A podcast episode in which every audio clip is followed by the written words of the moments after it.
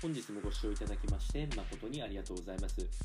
当番組 Good Quality of Life では日々皆様がワクワクして過ごせるような新しいトピックスやヘルス関係の論文等を参考にしながら情報提供を行いますのでぜひお聞きください。それでは、えー本日のトピックスですけれども糖質制限中にとってはいけない、えー食べ物この注意点についてお伝えをしていきたいと思います。こちらの内容は、えー、三尾クリニックの三尾院長の著書の内容からあ抜粋してお伝えをしていきたいと思います、えー本日のテーマとしては、まあ、大きく3つぐらい、えー話の中で大事なところ出てくるんですけれども1つ目は、えー死亡リスクを下げる方法の1つとして、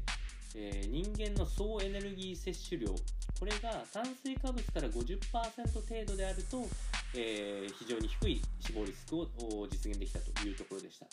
逆に言うと炭水化物の摂取量が多くても少なくても死亡リスクは、え上昇してしまうという結果になってになっておりましたので例えばで言うと1日の摂取カロリーが2000キロカロリーだとしたら、まあ、大体、え炭水化物で1000キロカロリー近く取れると、まあ、一番あの健康的に過ごせるんではないかというけ、え研究結果が、え出ております。えーそして続いての大きなテーマとしては日本人っていうのはもともと血糖値を下げるインスリンの分泌量が少ない、えーこれは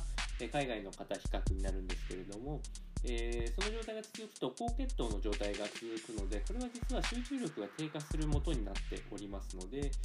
えーまあ、いわゆる簡単に言うと眠くなったりとか思考力が低下していくようなそういう状況になりやすいので、えできるだけこう急激に血糖値を上げるような食べ物とかは、え食べない方が